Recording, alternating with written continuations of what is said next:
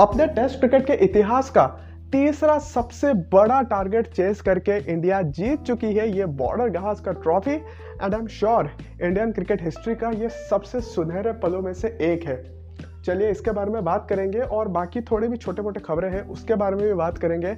आप सुन रहे हैं ये podcast cricket umbrella one hub spot for all cricketing related news let's begin पाँचवें दिन का खेल शुरू हुआ। इंडिया के सामने टारगेट था 329 रन्स का। जब चौथे दिन खेल खत्म हुआ, इंडिया ने सिर्फ़ चार ही रन बनाए थे बिना किसी विकेट के खोए हुए।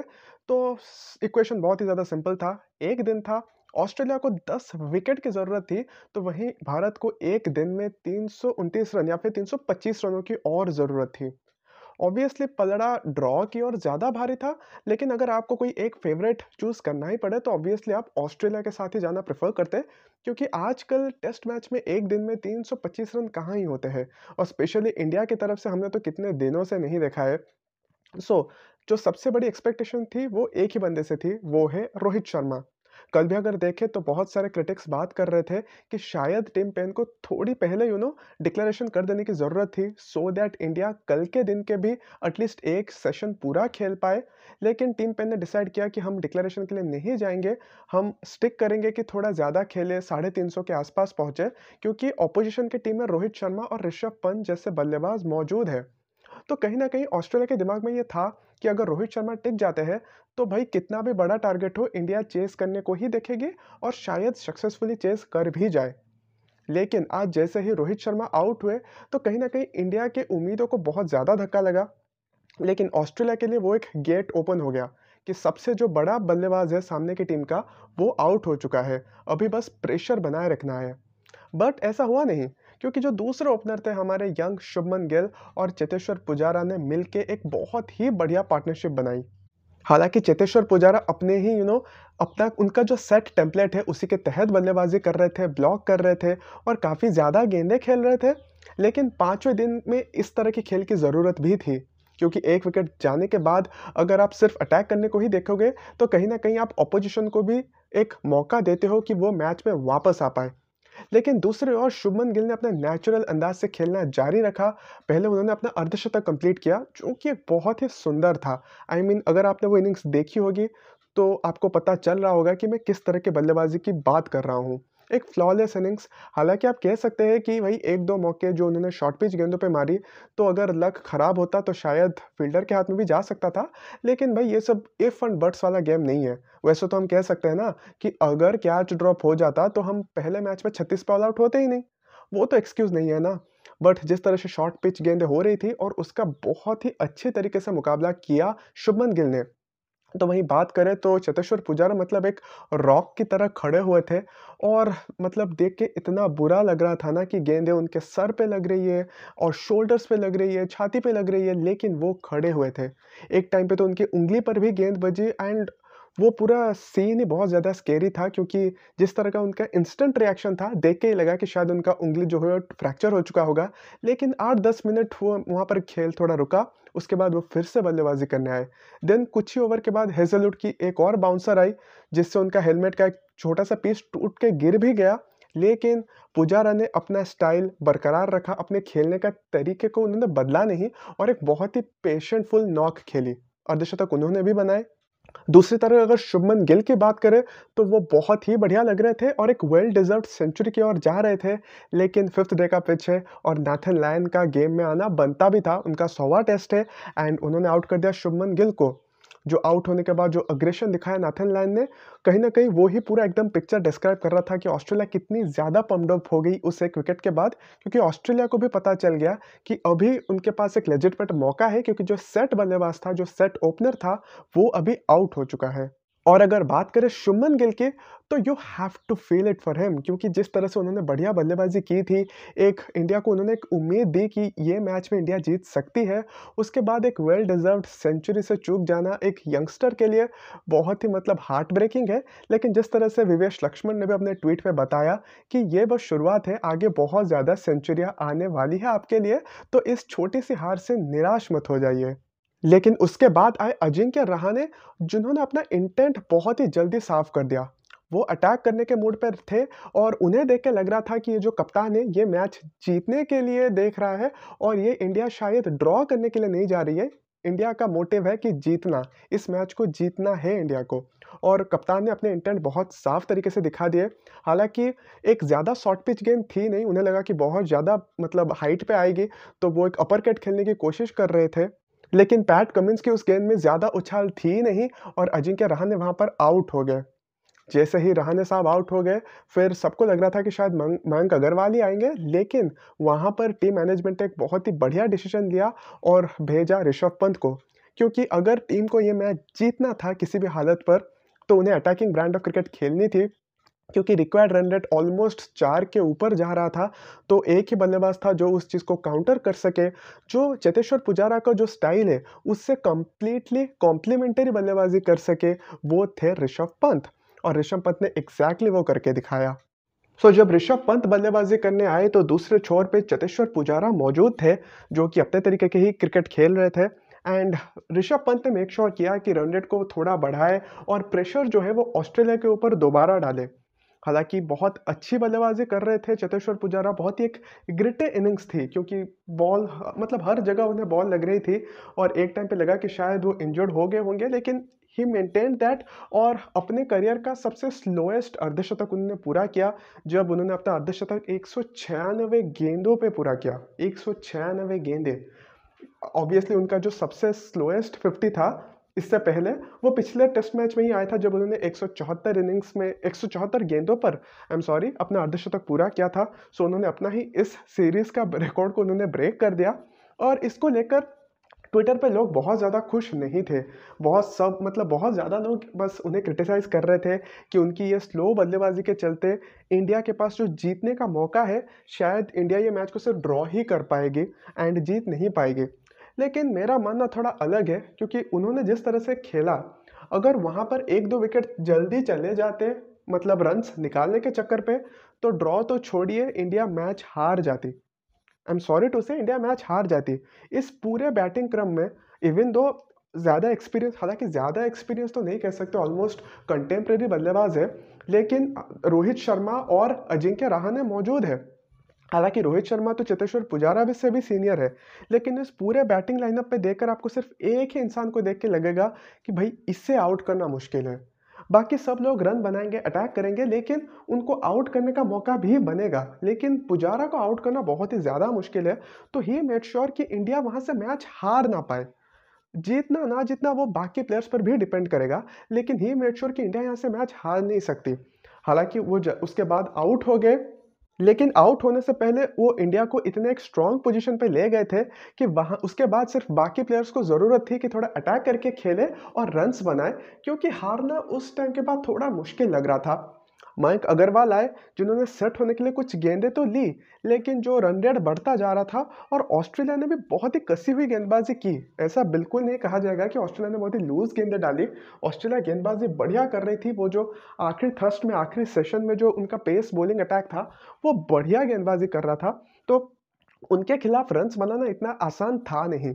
तो मयंक अग्रवाल भी उसके बाद जल्दी ही आउट हो गए। वॉशिंगटन सुंदर आए और उन्होंने अच्छा खासा साथ दिया ऋषभ पंत का।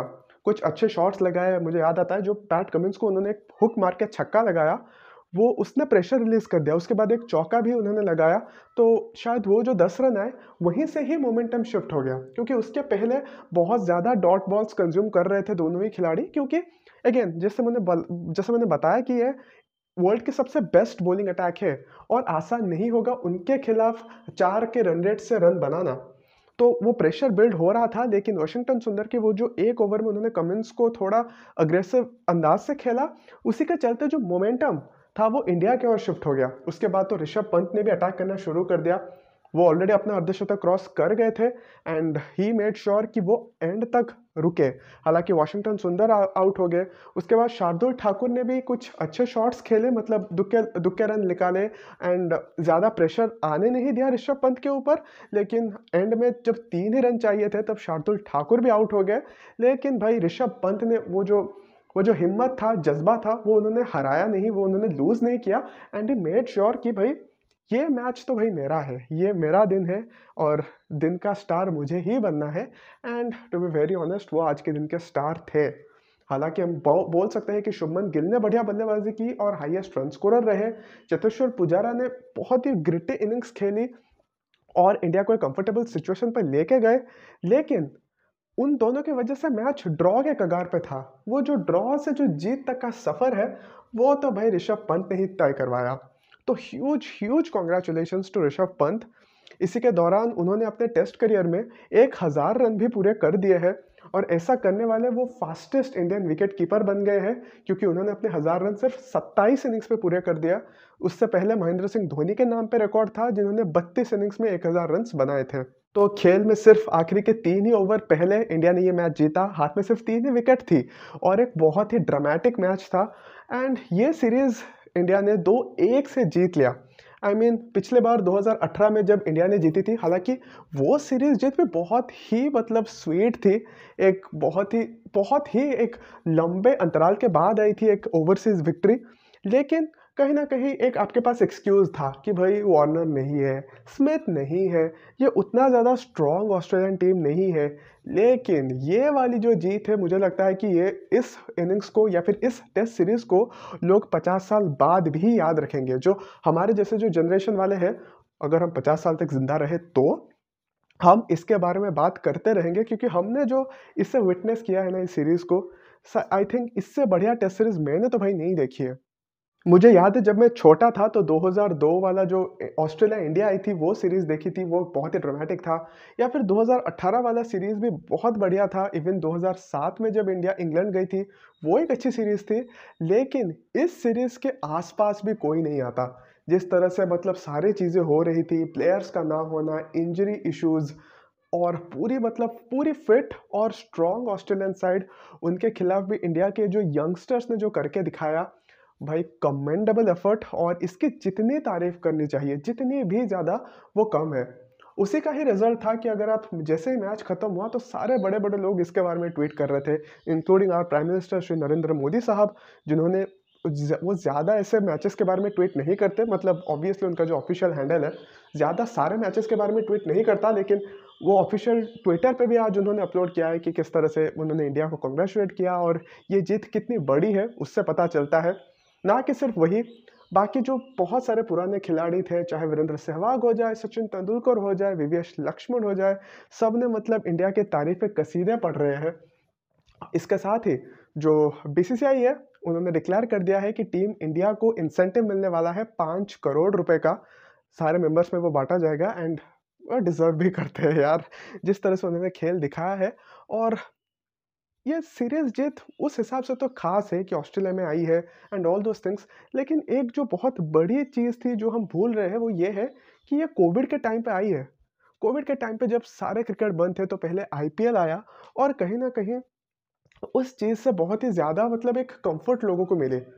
मैं पर्सनली अगर बात करूँ तो मैं और मेरी पूरी फैमिली हम लोग कोविड्स के सर्वाइवर्स हैं और चीज़ें बहुत ज़्यादा ख़राब हो गई थी एक टाइम पर मेरे फैमिली में।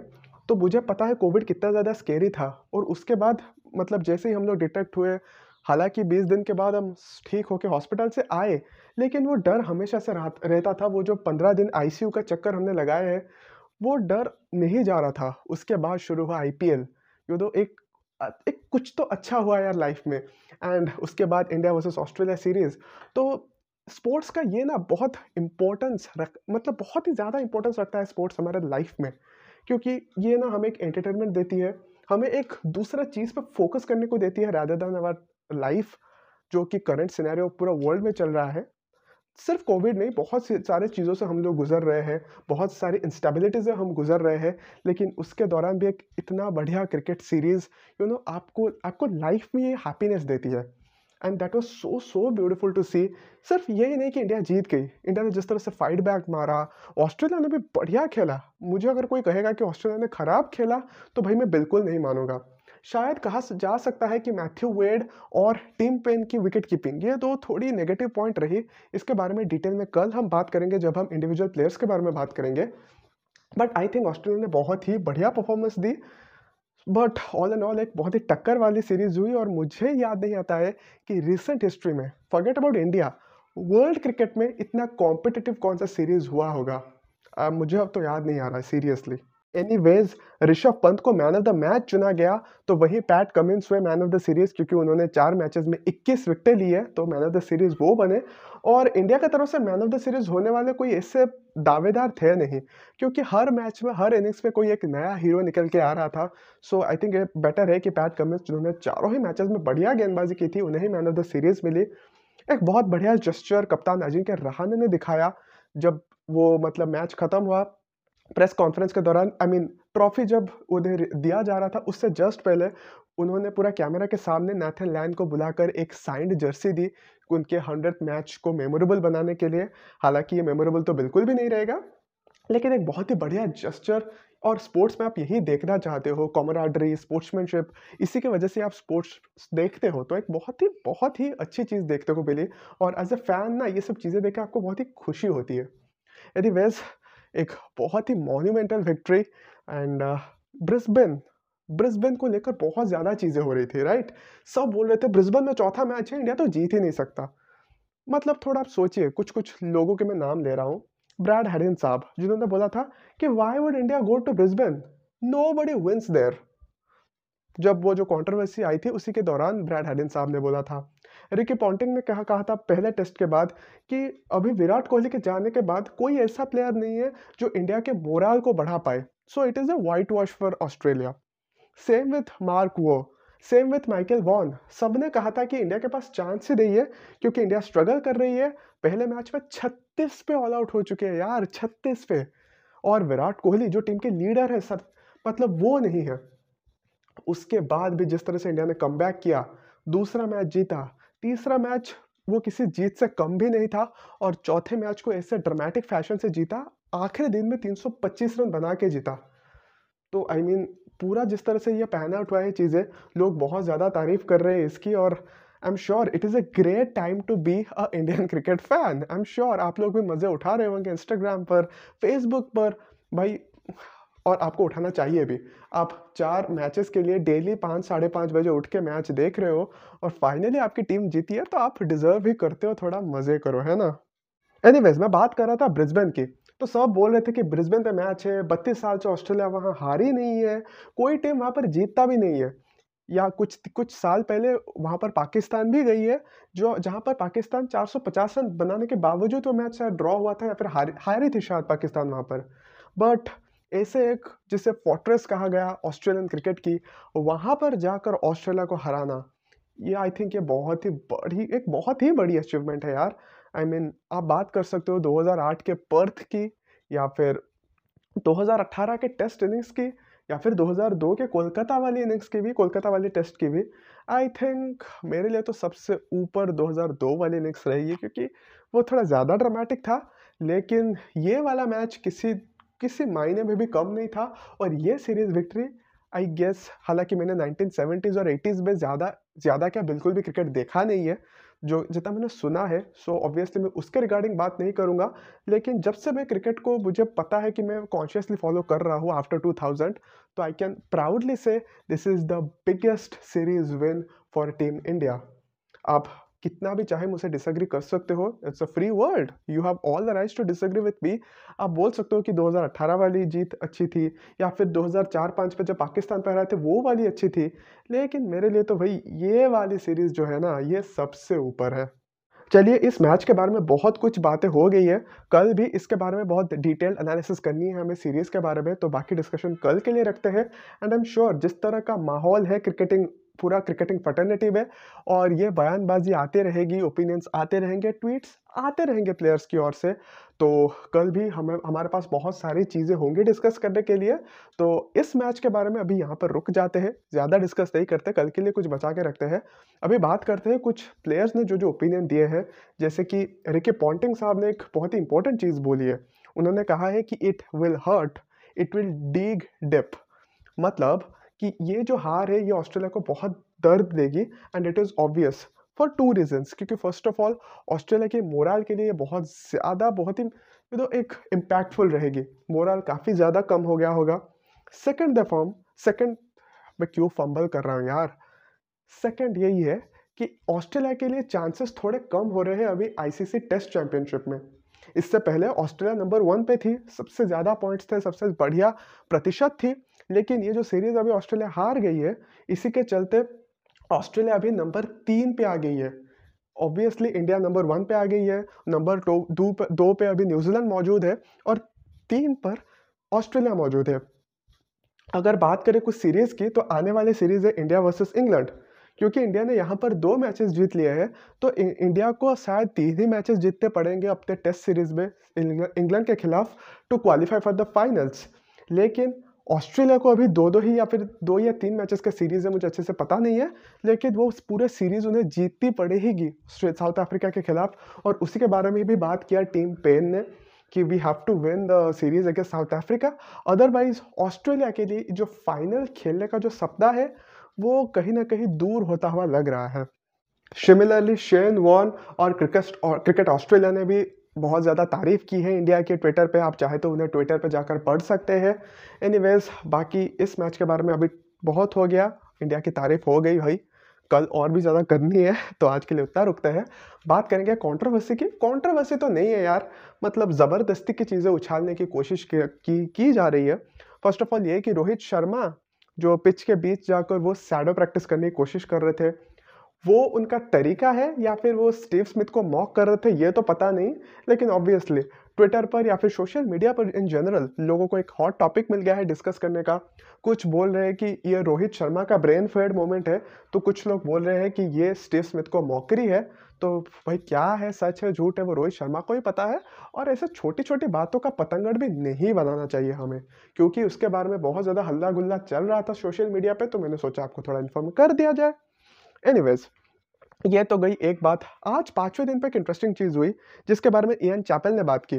तो उन्होंने कहा, एक आई थिंक नेथन लैन गेंदबाजी कर रहे थे चेतेश्वर पुजारा को, और गेंद मतलब प्रॉपर लेग स्टम्प को हिट कर रही थी। मतलब ऐसा छोटे से मार्जिन से मतलब आप कह सकते हैं अंपायर कॉल हुई। अदरवाइज़ अगर कोई भी होता तो वो उसे आउट ही करार देता। लेकिन अंपायर ने नॉट आउट कर करार दिया, और जब डीआरएस लिया ऑस्ट्रेलिया ने तो वो हालाँकि बॉल का जो मेजोरिटी पार्ट था, वो स्टम्प को हिट कर रहा था, लेकिन क्योंकि छोटा सा पार्ट आउटसाइड में रह रहा था तो वो अम्पायर कॉल हो गया एंड पुजारा वहाँ पर बच गए। तो वहाँ पर यन चपल साहब बड़े गुस्से कर गए। मतलब ये क्या हो रहा है? डीआरएस को फिर से रिकन्सिडर करना चाहिए आईसीसी को एंड डीआरएस पे अंपायर्स कॉल मतलब अंपायर्स कॉल चीज़ों को लेकर हालाँकि बहुत सारे लोग ऑलरेडी उसे क्रिटिसाइज कर चुके हैं। आकाश चोपड़ा हो गए, हर्षा भोगले सर हो गए आई थिंक सचिन तेंदुलकर साहब हो गए सबने क्रिटिसाइज किया हुआ है और इयान चैपल ने भी उसकी क्रिटिसिज्म की जो कि बनती है। लेकिन उसके बाद जो हुआ, उसके बारे में कोई नहीं बात करता, क्योंकि जिस गेंद पर पुजारा आउट भी हुए, कोई भी अगर होता मतलब अगर अंपायर्स कॉल ना रखा जाए तो वहाँ पर पुजारा आउट नहीं होने चाहिए थे। क्योंकि बॉल मतलब जस्ट इतना सा टच कर रहा था स्टम्प्स को। अदरवाइज़ पूरी तरीके से ही मतलब बाहर ही जा रहे थे। तो अगर वहाँ पर चतेश्वर पुजारा आउट हो पाए तो उससे पहले अगर नॉट आउट हो गए तो क्या दिक्कत है? आई I मीन mean, बस यही है कि मैं कोई किसी को बायसनेस नहीं बोल रहा हूँ। ऑब्वियसली आप कितने भी न्यूट्रल रह के कॉमेंट्री करने की कोशिश करें। ऐसे जब हॉट मोमेंट्स होते हैं तो आपकी भी नेशनलिटी जाग उठती है। So I have nothing against him मैं जस्ट बोल रहा हूँ कि भाई ये part and parcel of the game है और ये जो रूल्स है, वो सबके लिए सेम है। तो इसको लेकर क्रिटिसिज्म करना भी सही नहीं है, लेकिन यस आई फील कि आईसीसी को अभी कंसिडर करना चाहिए, क्योंकि अंपायर्स कॉल को लेकर बहुत ज़्यादा दिक्कतें आ रही है। सिर्फ़ अंपायर्स कॉल भी नहीं डीआरएस को लेकर इन जनरल ऐसे सीरीज़ में हमने भी देखा है। कि स्निकोमीटर पे थोड़ी सी आवाज़ आ रही है तो भी बल्लेबाजों को आउट दिया जा रहा है। इवन दो शेडो पे कुछ ना दिखे। सो आई थिंक ये सब चीज़ें जो है, इसको थोड़ा क्लैरिफाई करने की ज़रूरत है सो दैट प्लेयर्स और कॉमेंटेटर्स और अगर थोड़ा हो पाए तो हम फैंस भी एटलीस्ट उन रूल्स को समझ पाए। एंड अगर अगले स्टोरी की बात करें तो एज एक्सपेक्टेड टीम पेन के कप्तानी को लेकर बहुत ज़्यादा सवाल अभी उठने लगे हैं। और उस आग में घी डालने का काम किया है इयान हिली ने। और उन्होंने कहा है कि अभी टाइम आ गया है कि स्टीव स्मिथ को फिर से कप्तानी सौंप दी जाए। एंड अगर आप मुझे पर्सनली पूछें तो I don't disagree with him क्योंकि अगर टीम पेन को भी बात करूँ तो उन्होंने कुछ अच्छी कप्तानी तो की नहीं है। हालाँकि आप उनके कप्तानी पर आप बहुत ज़्यादा सवाल नहीं उठा सकते, क्योंकि उनके पास जो रिसोर्सेस मौजूद थे, उसको उन्होंने अच्छे से यूज़ किया है। बट कहीं ना कहीं उनकी खुद की परफॉर्मेंस बहुत ही ज़्यादा मतलब बिलो पार परफॉर्मेंस है। चाहे बल्लेबाजी की बात करें, एक अर्धशतक हालाँकि उन्होंने जड़ा है, लेकिन एक कप्तान के तौर पे सिर्फ़ उतना इनिंग्स तो काफ़ी नहीं है। एंड कैचेज उनसे बहुत ज़्यादा छूटे हैं? बेशुमार छूटे हैं। ऐसा नहीं कि एक दो मिस हो गया। भाई, हमारे एक दो मिस हो जाते हैं। हम ऋषभ पंत को बाहर बिठाने के बारे में बात करते हैं। हम तभी ये भूल जाते हैं कि वही बंदा है जो टेस्ट में दो दो शतक लगा चुका है। हम वो तक भूल जाते हैं। लेकिन उसी अगर हम काउंटर पार्ट पर बात करें टीम पेन की तो उनकी कप्तानी तो भाई बहुत ही ज़्यादा ख़राब है। मतलब आज भी उनका एक स्टंपिंग चांस मिस हुआ, एक कैच कैच तो नहीं कह सकते उसे मतलब नॉर्मल विकेट कीपिंग मिस हो गई, जिससे चार चार रन मिल गए। और बाईस बहुत ज़्यादा वो लीक कर रहे हैं। मतलब आप the talking about the tough chances जो टफ चांसेस है, वो तो हर हर किसी के लिए टफ है। लेकिन जो आसान से चीज़ें हैं, जो शायद इंटरनेशनल लेवल पे आपको पकड़ने चाहिए। टीम पेन उसी में भी चूक रहे हैं। सो आई थिंक हालाँकि अभी जिस तरह के पोजीशन पे टेस्ट चैंपियनशिप आके ठहरी हुई है ऑस्ट्रेलिया नहीं चाहेगी कि कप्तानी में कोई छेड़छाड़ किया जाए। एटलीस्ट फाइनल्स तक अगर ऑस्ट्रेलिया क्वालिफाई करती है तो। फाइनल्स तक टीम शायद इसी कप्तान के साथ या फिर इसी टीम मैनेजमेंट के साथ परसिस्ट करना चाहेगी, लेकिन जैसे ही टेस्ट चैंपियनशिप खत्म होती है, आपको शायद स्टीव स्मिथ फिर से कप्तानी करते हुए नज़र आ जाएँगे। क्योंकि इयान हिली नहीं इससे पहले शेन वॉन भी ऑलरेडी ओपनली बता चुके हैं कि स्टीव स्मिथ को अभी कप्तानी दे देनी चाहिए। और अगर बात करें इंडिया की, इंग्लैंड के खिलाफ जो सीरीज़ शुरू होने वाली है फेब्रुवरी पाँच से तो आज उसके लिए टीम सिलेक्शन हो जाएगा, जो पहला दो टेस्ट है, उसके लिए आज टीम सिलेक्शन हो जाएगा। तो जैसे ही टीम सिलेक्ट होती है, कल हम ऑब्वियसली एपिसोड में आपके साथ उसके बारे में भी डिस्कस करेंगे। लेकिन जो सबसे बड़ा पॉइंट होगा, वो होगा कि भाई, कि क्या मोहम्मद शमी, उमेश यादव, ये लोग जो है रविंद्र जडेजा और हनुमा विहारी, ये सब जो प्लेयर्स है, वो अवेलेबल होते हैं सिलेक्शन के लिए। क्योंकि ईशांत शर्मा और भुवनेश्वर कुमार फिट है। वो शायद मुश्ताक अली में अच्छी खासी परफॉर्मेंस दिखा रहे हैं। भुवनेश्वर कुमार ने तो ये भी कह दिया है कि मैंने एनसीए में वो ऑलरेडी प्रैक्टिस करके आए हैं और अपनी मैच फिटनेस को प्रूव करने के लिए उत्तर प्रदेश को रिप्रेजेंट भी कर रहे हैं शायद मुश्ताक अली में। और आखिरी जो मैच था पंजाब के खिलाफ बढ़िया गेंदबाजी उन्होंने की और तीन विकटें भी लिए। सो उन्होंने तो अपना फिटनेस वो ना पूरा डिक्लेयर कर दिया है। लेकिन रविंद्र जडेजा और हनुमा बिहारी के साथ क्या सीन है? या फिर मोहम्मद शमी फिट है भी या नहीं? इसके बारे में हमें पता नहीं है। हालाँकि विराट कोहली ऑब्वियसली टीम के साथ जुड़ जाएँगे, और जैसा लग रहा था कि अश्विन और जसप्रीत बुमराह शायद टीम में शामिल हो जाएँगे, खेलेंगे, नहीं खेलेंगे वो तो मैच के एक दिन पहले ही पता चलेगा, लेकिन टीम में शायद शामिल हो जाएँगे क्योंकि इतना कुछ सीरियस इंजरी लगी नहीं। आज भी जैसे वो सेलिब्रेट कर रहे थे, बातें कर रहे थे, ऐसा कुछ सीरियस इंजरी लग नहीं रहा था, और एब्डोमिनल स्ट्रेच अगर है जसप्रीत बुमराह को तो वो थोड़ा रेस्ट के साथ ठीक हो जाएँगे। बट अगर टीम के पास चांस है तो बेटर है कि जसप्रीत बुमराह के साथ रिस्क ना ही लिया जाए, क्योंकि आपके पास ऑलरेडी बढ़िया गेंदबाजी अटैक है और जो नए प्लेयर्स हैं, उन्होंने भी ऑस्ट्रेलिया में वो ऑलरेडी कमाल करके आए हैं तो आप उनके साथ परसिस्ट कर सकते हैं। यहाँ पर देखने वाली बात रहेगी कि क्या वॉशिंगटन सुंदर को जगह मिलती है तीसरे और चौथे टेस्ट के लिए जब रविंद्र जडेजा आ जाएँगे, क्योंकि अगर पहले दो टेस्ट में रविंद्र जडेजा नहीं है तो फिर तो वॉशिंगटन सुंदर ऑब्वियस से इंक्लूजन है टीम में, लेकिन जब रविंद्र जडेजा आ जाएँगे या फिर हनुमा विहारी फिट होके आ जाएँगे, तब टीम में क्या सारे बदलाव होते हैं? या फिर ईशांत शर्मा और भुवनेश्वर कुमार जब आ जाएँगे तो क्या सिराज सैनी उनको जगह मिलती है? भाई, ये देखने वाली बात रहेगी। बट इसके बारे में कल डिटेल में बात करेंगे। लास्ट छोटी सी अपडेट आईपीएल के रिगार्डिंग तो आईपीएल में प्लेयर्स को खुद को रजिस्टर करवाना पड़ेगा आईपीएल के नीलामी के लिए और रजिस्ट्रेशन के लिए आखिरी डेट जो है वो फेब्रवरी चार की दी गई है। तो मतलब जो अनकैप्ड प्लेयर्स है, जो अंडर 19 वाले खिलाड़ी है, उन्हें खुद को रजिस्टर करवाना पड़ेगा। और इस बार से ये भी रूल करवा दिया गया है कि जो भी प्लेयर्स यू नो ऑप्शन के लिए अप्लाई करेंगे, वो किसी मीडिया कंपनी के थ्रू अप्लाई नहीं करेंगे, उन्हें अपने स्टेट एसोसिएशन के द्वारा ही अप्लाई करना पड़ेगा। अगर बात करें साउथ अफ्रीका और पाकिस्तान के बीच सीरीज़ की तो पाकिस्तान ने ऑब्वियसली अपनी टीम तो उन्होंने अनाउंस कर ही दिया है और जो नोटेबल सबसे था कि मोहम्मद अब्बास टीम से बाहर हो गए हैं और शायद वो एक्सपेक्टेड भी था क्योंकि उन दो साल पहले ही मतलब दो साल से लगातार उनका पेस में काफ़ी ज़्यादा ड्रॉप आ गया है और आखिरी जो सीरीज़ खेला गया विकेट टेकिंग तो वो लगे नहीं। ऊपर से एक्यूरेसी और स्विंग भी उतनी कुछ खास ज़्यादा उन्हें मिल नहीं रही थी। तो बहुत ज़्यादा एक्सपेक्टेड था कि उन्हें टीम से शायद बाहर निकाल दिया जाए और वही हुआ है। और टीम ने कुछ सात, आठ नए अनकैप्ड प्लेयर्स को भी चांस दिया है। तो भाई क्या, कि कौन सा प्लेयर खेलेगा वो मैच के दौरान पता चलेगा। तभी बात करेंगे। तो वही दूसरी और बात करें साउथ अफ्रीका की तो क्विंटन डिकॉक की टीम ऑलरेडी पाकिस्तान पहुँच गई है। कुछ प्रॉब्लम्स हुई थी क्योंकि जो उनका जो मेन फ़्लाइट था वो जो यूनाइटेड अरब एमिरेट्स का जो आता है, वो आता है मतलब क्या, मेरे घर के पास थोड़ी खड़ा है? मतलब वो जो फ़्लाइट है, वो आखिरी मोमेंट पे कैंसिल हो गया to due to some COVID restrictions और एनीथिंग तो उसके बाद उन्हें एक ख़राब क्वालिटी के फ़्लाइट से आना पड़ा और इसके रिगार्डिंग बहुत सारे न्यूज़ चल रहे हैं।